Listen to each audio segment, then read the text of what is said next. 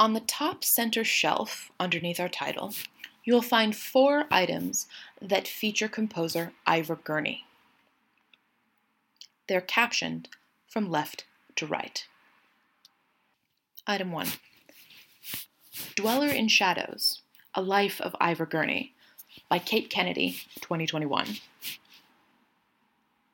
From the Flyleaf The first comprehensive biography of an extraordinary English poet and composer whose life was haunted by fighting in the First World War and, later, confinement in a mental asylum.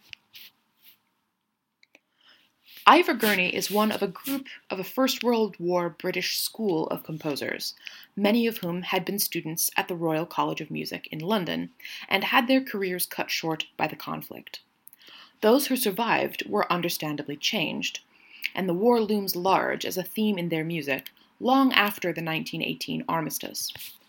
As Kate Kennedy illustrates through Gurney's own description, the order and structure of military life offered him an unexpected respite from his mental illness, bipolar disorder, while at the same time providing fresh opportunities for trauma. Item 2 Volume 1 Songs 1916 to 1917 by Ivor Gurney. Edited by Philip Lancaster and Ian Venables.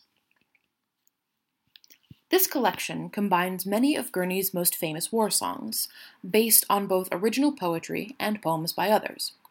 He regularly favored texts by poet A. E. Housman, whose On Wenlock Edge was set by several British composers of the period, as well as W. B. Yeats, John Masefield, and Walter Raleigh.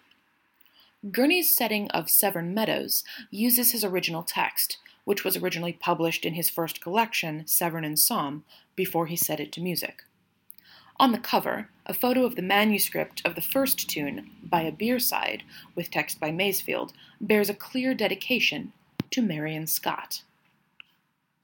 Use the QR code to listen to selections from this item.